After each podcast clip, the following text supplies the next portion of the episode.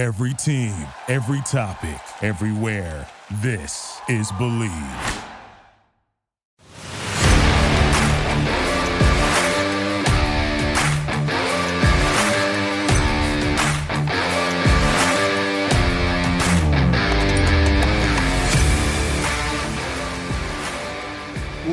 What's up, everybody? Welcome into Commanding the Huddle. I am your host, Ryan Fowler from the Draft Network. Happy to be back with you guys after a two-week lull. Last week, we were in Mobile and at the Senior Bowl. All of the pre-draft all-star events are completed. The Tropical Bowl, Hula Bowl, N F L P A, East-West Shrine that was out in Vegas. And then this past week, I was in Mobile at the Reese's Senior Bowl, the premier all-star event for draft-eligible seniors in this upcoming draft in every single year. Over one hundred players have been drafted from the Senior Bowl in the last two years. And looking at this year's crop, seeing them up close and personal, I wanted to kind of take a dive into this episode and provide you guys my thoughts on specifically the offensive line, linebackers, and corners that I was able to watch up close and personal this week down there in Mobile. So I want to get right into it, even though this is Super Bowl week. We've got Kansas City and Philadelphia out in Arizona on Sunday. We're focusing on the draft. We're focusing on free agency and the upcoming twenty twenty-three Washington Commanders campaign. Going to be some new faces on either side of the ball. Washington, again, they talked about it in prior episodes. Drafted a handful of guys last year from Senior Bowl. Sam Howell, Chris Paul, Cole Turner, Brian Robinson, Phil Mathis, where twenty twenty-three is going to be his redshirt freshman campaign, if you will, after suffering a season-ending injury in that week one matchup against the Jaguars this past year.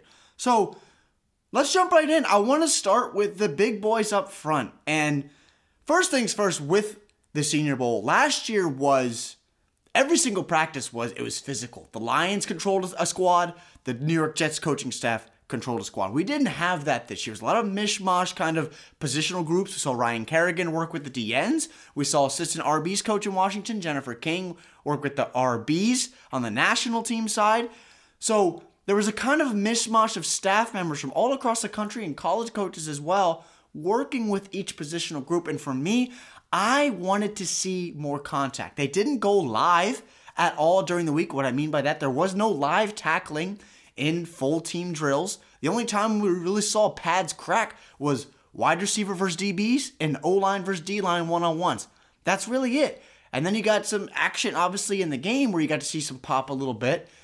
But overall, you still got a, I still got a good look and a good glimpse of these guys up close and personal after watching tape for the last few months during their fall season. But again, I want to start up front with the linemen, and someone that stood out to me this whole week and really throughout this whole process was left guard Steve Avila from T C U. Just someone that is consistently not moved off his spot. And when you go down to the week this week and, and trying to see him against the best competition possible in this draft class, just an extremely cerebral athlete as well. Someone that will come into a locker room and just fit right away.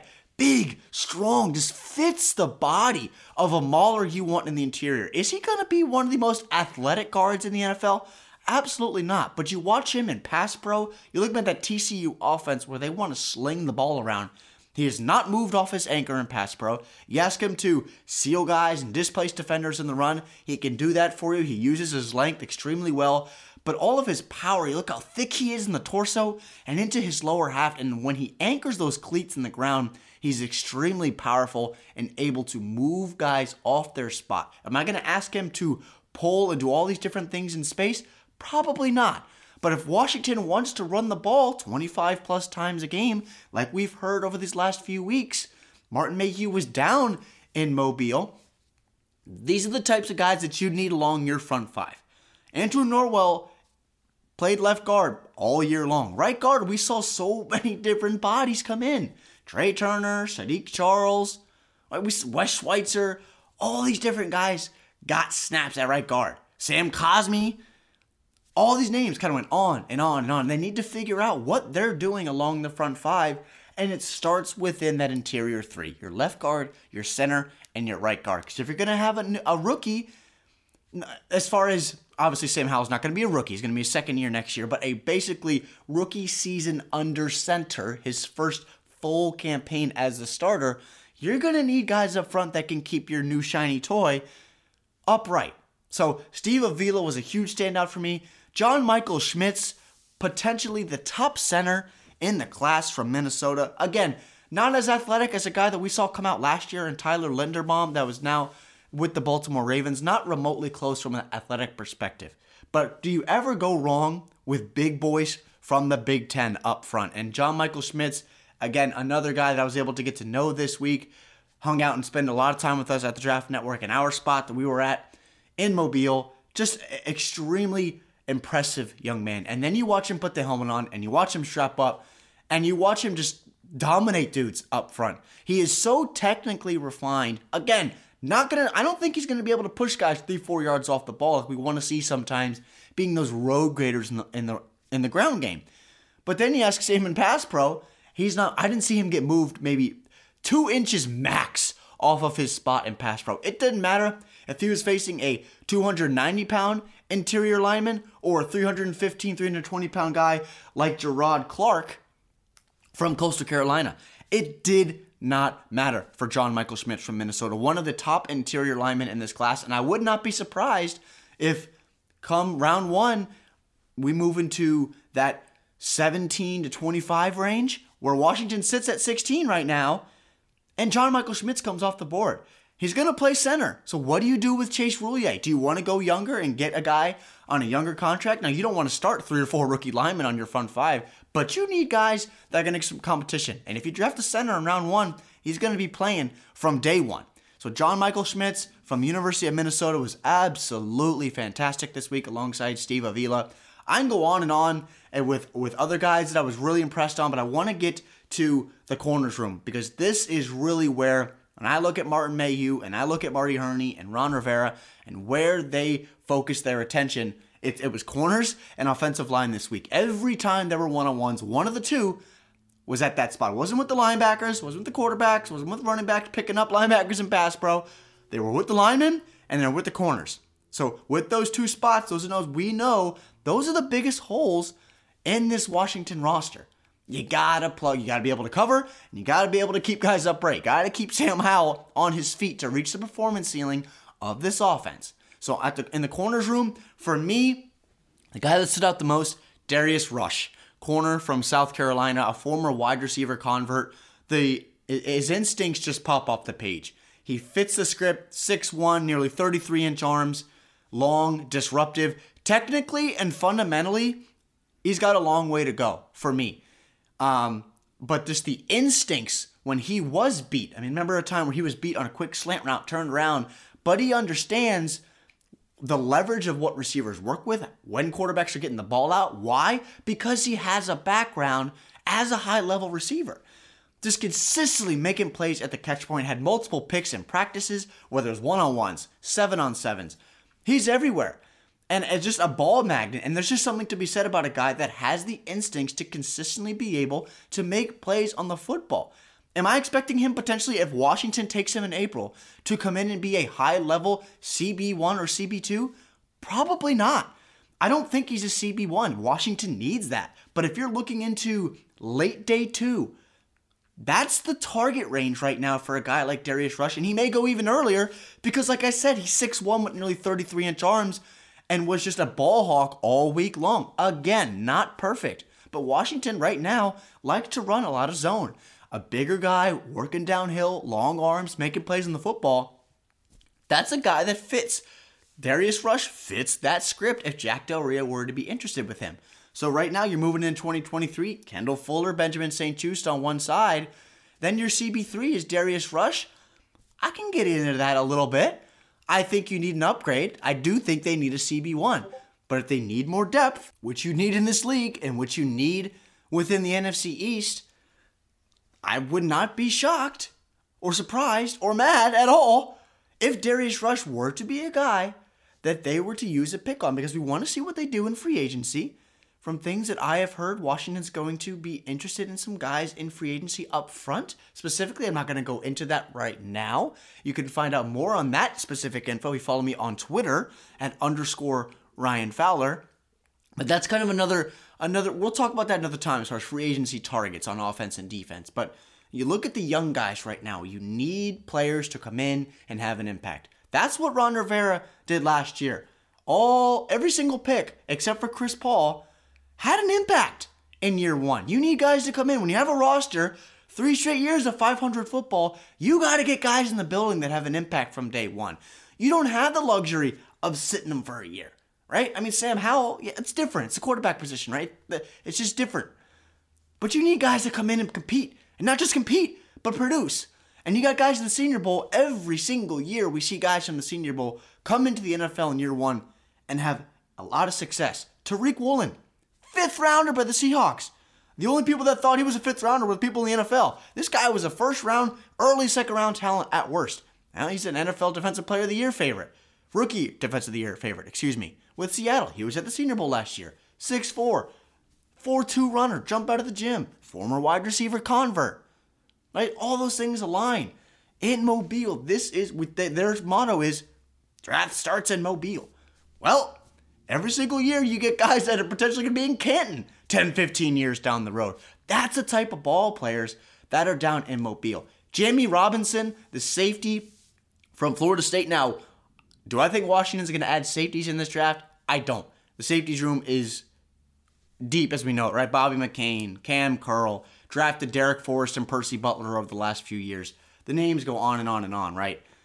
But you look at Jamie Robinson, and I just want to speak to his physicality and willingness to just consistently disrupt timing. It didn't matter if he's working against receivers or tight ends, constantly dis- just disrupting timing. He's not the biggest guy in the world, not even six foot tall, but willing to tackle and just a flat-out dog on the outside. Similar to what I saw from Tyreek Stevenson, the corner from Miami that will play safety in the N F L. He'll probably gain about five, ten pounds. A dog on the outside, flashed all week long, competed in two practices, and then played in the game. I was glad to see him compete because there are forty-plus opt-outs with the game on Saturday down in Mobile. It's just a lot of things that obviously go into agents and do you want to get hurt? Do you not want to get hurt? Right? We saw DeJuan Jones, offensive tackle from Ohio State, have a heck of a first practice.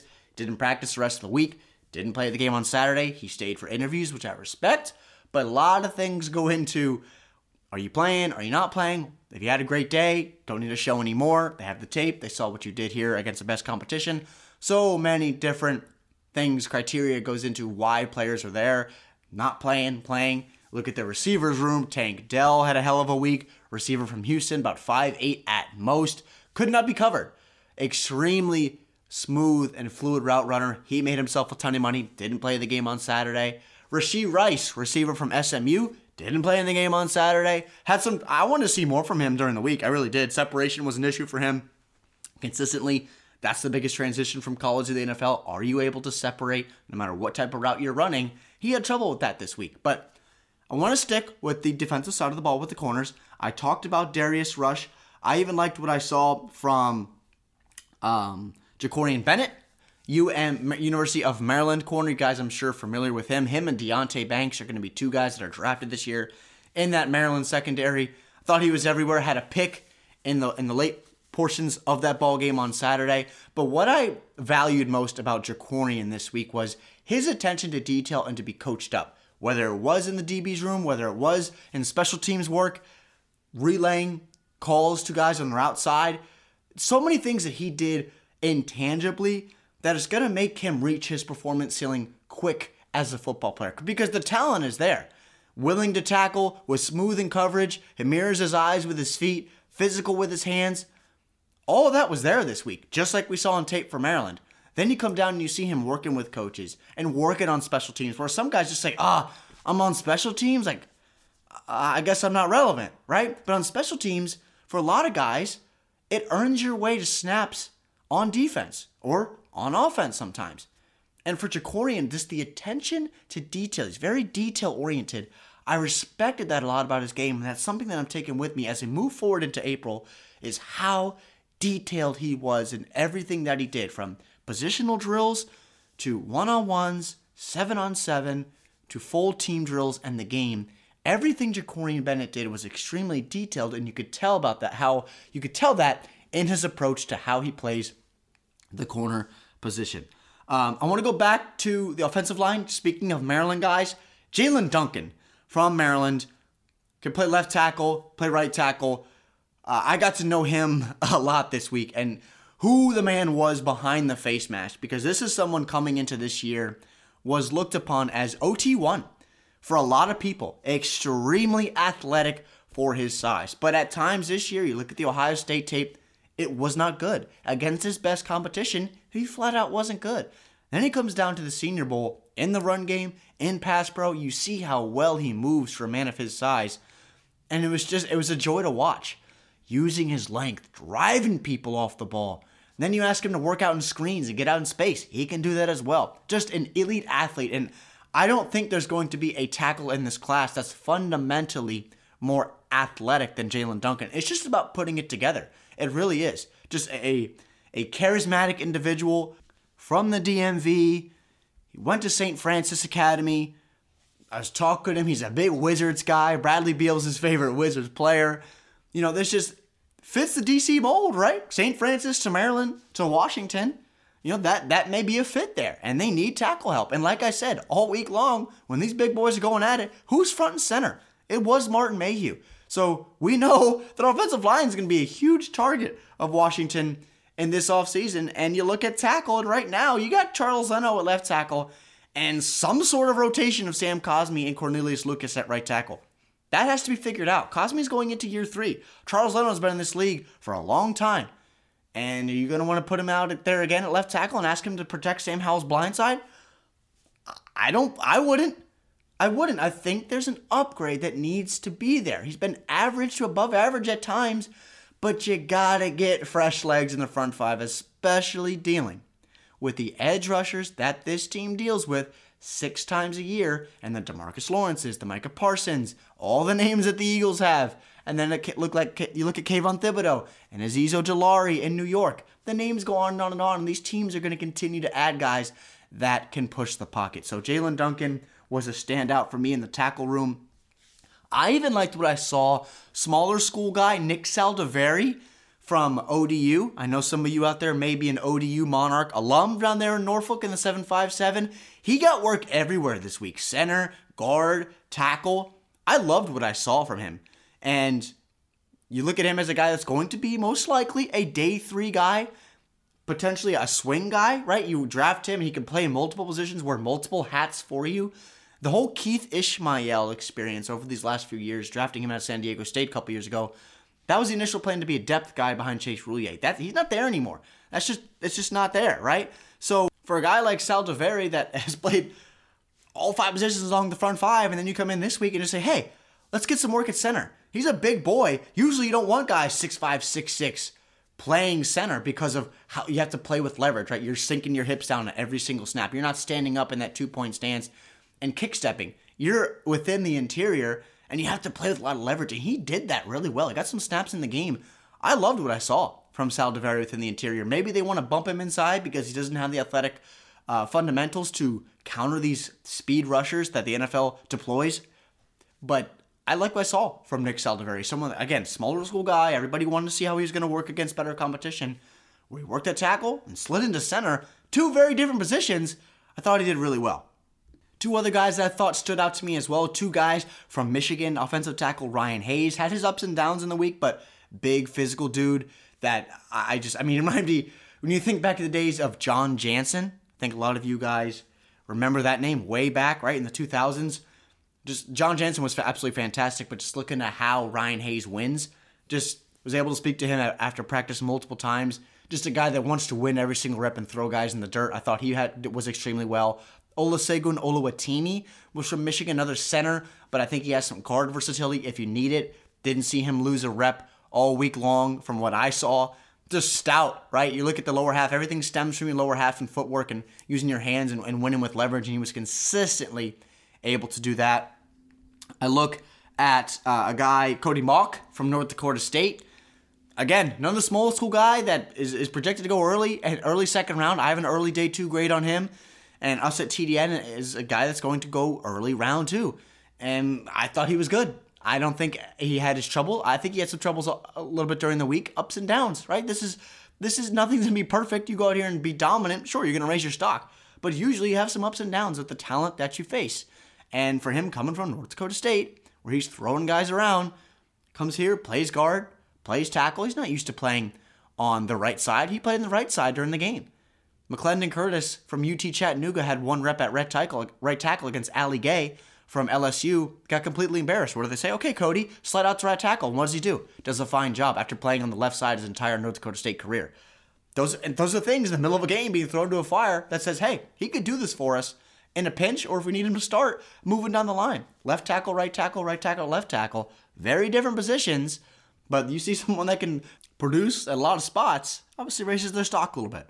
Staying with guys along the front five, Darnell Wright, offensive tackle from Tennessee, a guy that I talked to you guys already a bunch about, and we'll get more into his game as we move forward down the line, but at times he was just overwhelmingly dominant, and what I loved about it was every single day he showed up and competed, and he competes in the game, and I want guys that compete every single day. Every single chance that you have a, a chance and reps to prove yourself, Darnell Wright, watching him work, you watch again in, in the game, a rep against Yahya Diaby, an edge rusher from Louisville, just snatch his hands and put him in the dirt a second into the rep. It just shows you the potential of Darnell on the outside. Is he the most clean, technically refined tackle in this class? No. But you watch him move with his lower half, you watch his strength in the run game, you watch his ability to move and get to the outside, it just pops off the page. And again, someone that you watch him in Mobile, I wouldn't be surprised he goes late day one. But right now, that early day two target, I've been talking about a long time for Washington when they come back on the board. Darnell Wright, for me, if they don't go tackle or offensive line in the first round, which we will see, they're probably going to have to move up to get one of their top tackles on the board. But Darnell, you know, he made himself some money this week, which makes it interesting for Washington because, again, offensive line's a priority. A guy like this, a riser in this class, I would, Darnell's a guy that I just I have bolded, I have circled, I have highlighted as a name that I would love to plug and play along this Washington front five. And seeing him in Mobile was just absolutely fantastic and, and certified everything that I've seen him at Tennessee. I saw it in Mobile. Just a clean prospect, extremely high ceiling and extremely high floor. That's something that you don't have often with prospects. To have that combination, I, I just I love what I saw from Darnell Wright. Again, offensive tackle from Tennessee, and I, I really can't say more about him. I wanted to jump over to the D B room real quick again because I forgot about a name, and I, I can't believe I forgot about him. Um, Julius Brents from Kansas State. Uh, I posted a picture on Twitter just how long he is. You look at Montez Sweat as a defensive end, and you see his arms down to the guy's knees. Julius Brents, extremely long and physical player. I thought he did well in one-on-ones. He wasn't picked on in seven-on-sevens. He wasn't picked on during the game. Someone that, again, a corner that's willing to tackle with that big frame. Um, is he perfect on the outside? No, I think, but a zone scheme would work for him well, just depending on how long he is. I would like to see more foot quickness, the ability to flip his hips and run, but he's got long strides, able to pick up ground. Again, he was a former transfer from Iowa coming into Kansas State. You watch him in that Big twelve title game against Quentin Johnson. You, you can ask anybody and say, oh, yeah, he kind of took his lumps against Quentin Johnson. Yeah, Quentin's a first a day one guy, but I like guys that are battle-tested, and Julius Brents was battle-tested during his time at Kansas State, and seeing him live, him vibe with other guys, coaches, was able to speak with him multiple times, just how cerebral, again, he is as an athlete, understanding the position, understanding leverage, the differences between zone and man, what he's asked as a corner, passing off guys, understanding just what to do on the outside. Love what I saw from Julius Brents out of Kansas State. But I wanted to move into linebackers room. And I think this was a group coming into this week and really in this draft where we needed clarity. Who the hell's going to be L B one in this class? Is it Henry To'oto'o from Alabama? Is it Noah Sewell from Oregon? Is it Drew Sanders, who plays edge and li- that stack linebacker spot from Arkansas? The guys that I saw this week really impressed. And I think the first name is Aubrey Miller Junior from Jackson State. You can keep your size concerns. By no means is he small, but he's not six two, six three, kind of fits the frame of an N F L middle linebacker. But I saw him fly around all week long. Guys were calling him O G. Unk, right? He's just an older prospect in this class, but flying around. Anywhere he got a chance to hit somebody or be somewhere to make a play, he was. You look at that first play of the Senior Bowl. Northwestern running back Evan Hull breaks a run, turns back inside. Who rocks him? Aubrey Miller Junior tracking thirty yards downfield, letting him know, first play of the game, I'm here at the second level. He is going to be an immediate boost to whatever linebacker's room that he's in. I, I, I loved watching him work. Special teams, defense, on the sideline, hyping people up. It didn't matter. The energy and physicality and confidence that he brought at the second level all week long, communicating to safeties, communicating to the front four, was absolutely fantastic. And him as a guy from Jackson State, again, from the SWAC, H B C U, smaller school guy, to come out there this week and play like he did, showed what he had on tape there in Mobile live in such a, a neutral environment, but against the best competition in this draft class, senior eligible, was absolutely fantastic. Another name was linebacker Marte Mapu. Sacramento State came over from the N F L P A Bowl, did not play in the game, did not play in Thursday's practice, competed on Wednesday, and we're seeing him live. Man, just athletic, athletic, athletic. Washington, we know, loves athletes on the defensive side of the ball. That has been the M O for Martin Mayhew and Ron Rivera since they've been in Washington. And watching Mapu run around all over the place, sideline to sideline, making plays in the run game, you know, what remains to be seen. Jamin Davis, we're going into year three. Were there steps made in year two? Yeah. Cole Holcomb basically missed the entire year. But you need some more depth at linebacker. I'm tired of seeing... Now, I don't want to see John Bostic a ton. I don't want to see David Mayo.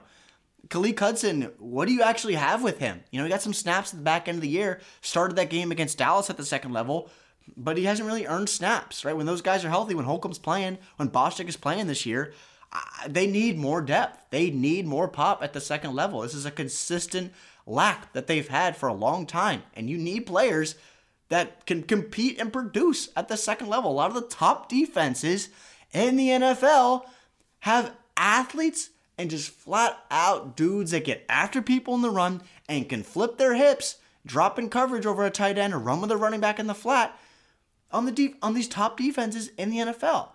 Marte Mapu, Sacramento State, you look at the helmet decal and say, who the hell is that guy? Turn on the tape and you watch him in N F L P A and then come into the Senior Bowl and being a standout this week. Open eyes, open my eyes.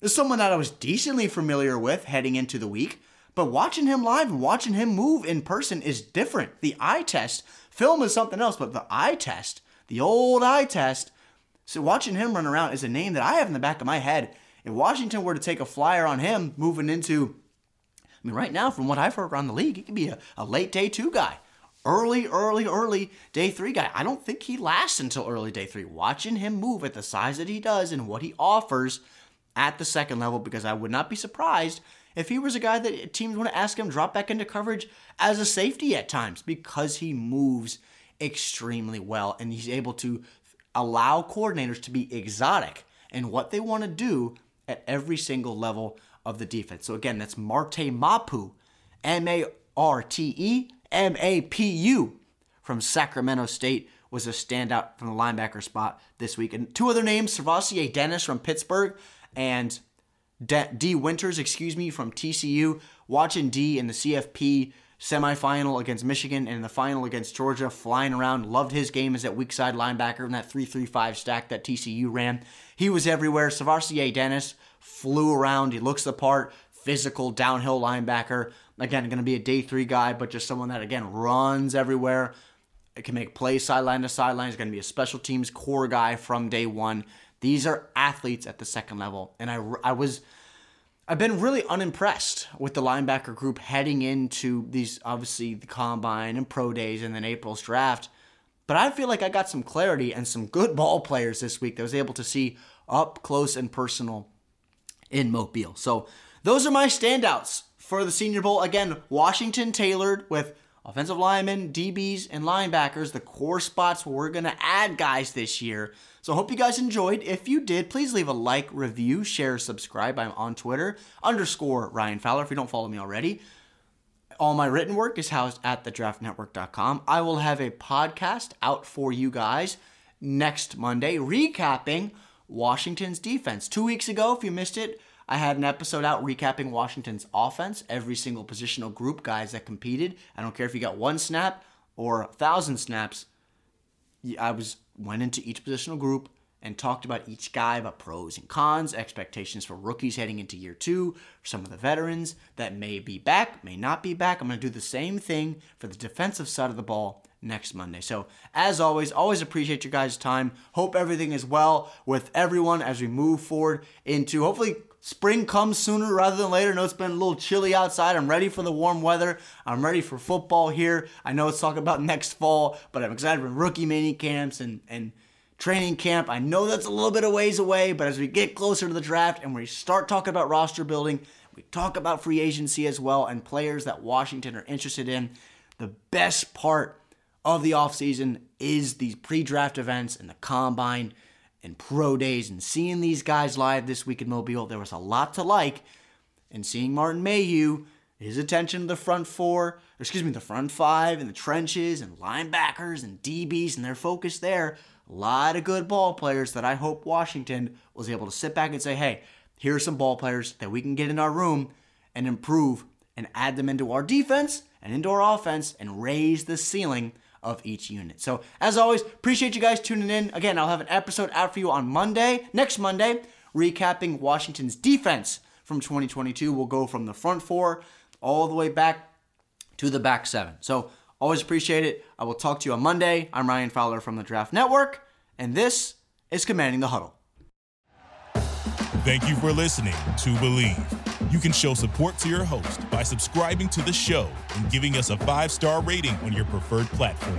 Check us out at Believe dot com and search for B L E A V on YouTube.